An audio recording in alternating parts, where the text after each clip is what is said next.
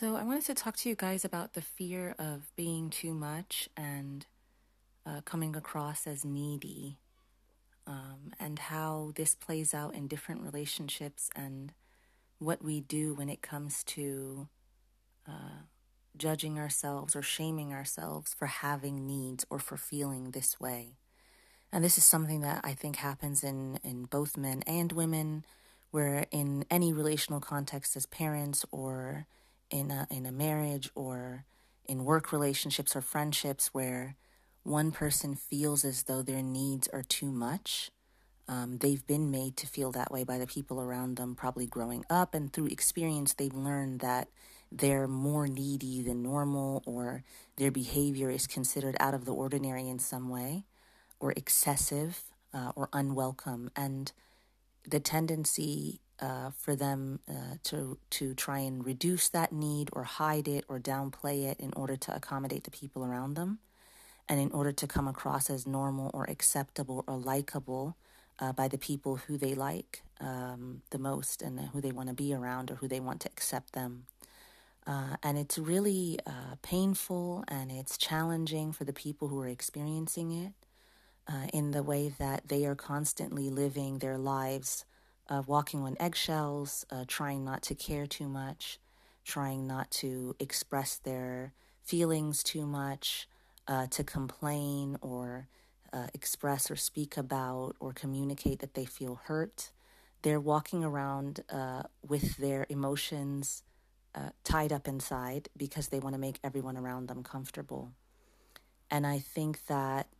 being that person tends to be coupled with uh, the need to try and get the people around you to understand where you're coming from, uh, the tendency to over explain your position. Uh, you know, they if that's you, you catch yourself uh, typing out long paragraphs uh, to tell people where they've gone wrong and where they've hurt you and what you'd like them to do for the probably you know twentieth time in the history of that of that relationship. And there's this like almost underlying hope that if you keep explaining it to them that you'll get them to see it from your perspective if you keep telling them what it is that they're doing wrong or what it is that you need then maybe it'll click and they will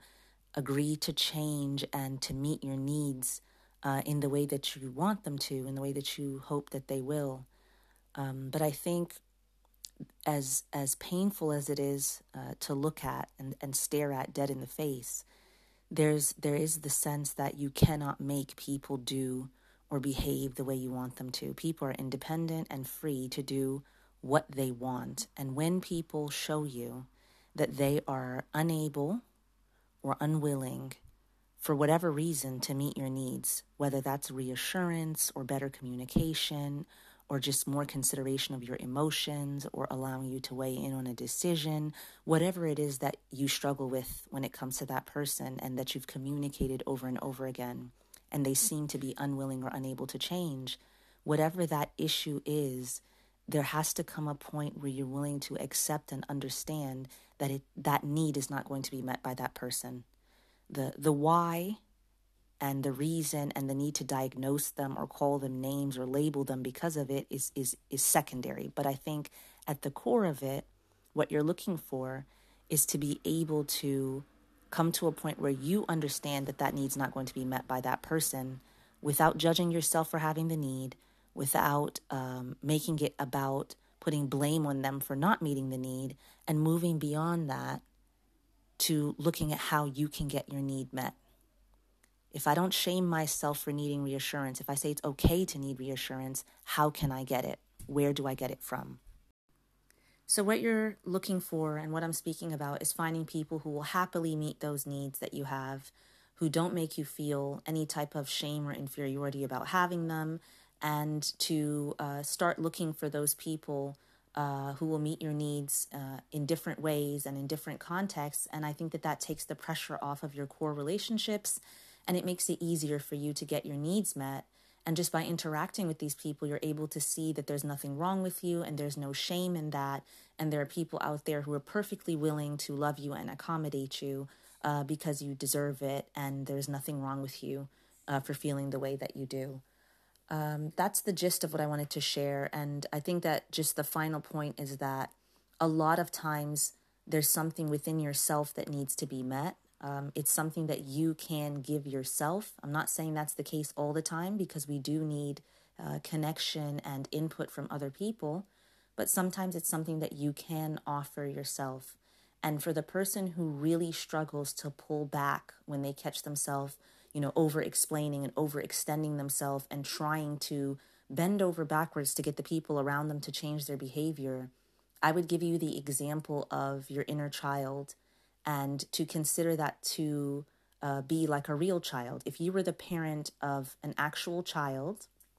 and that child uh, is someone who you take to play dates and activities and you know groups uh, where they're around people who treat them like they're not welcome where they're around people who criticize them for behaving and thinking and feeling the way that they do where they're around people who uh, treat them with with hostility uh, when they say certain things or or speak about what they need or ask for help in a particular kind of way and if you were a parent who saw your child being mistreated in these various environments and you were made aware of it and you saw how painful it was for them, and yet you still insist on dropping that kid off to those activities and you insist on taking them and surrounding them by those people again and again, knowing how they're treated, how would you feel about doing that to a real child? How would you feel about treating that child that way? when we think about ourselves, we're willing to expose ourselves to all sorts of things. But when we think about a young child who's helpless and we're the ones who are taking them and physically putting them in those situations, then we understand how how damaging and how harmful it can be. So, I want you to think about in the future going forward where you choose to place yourself and who you expose yourself to and where you place those needs and how you can be more careful about it and more protective over your inner self and your emotions. Jazakumullah khair for listening, and I look forward to sharing more. Yallah, assalamu alaikum wa rahmatullah.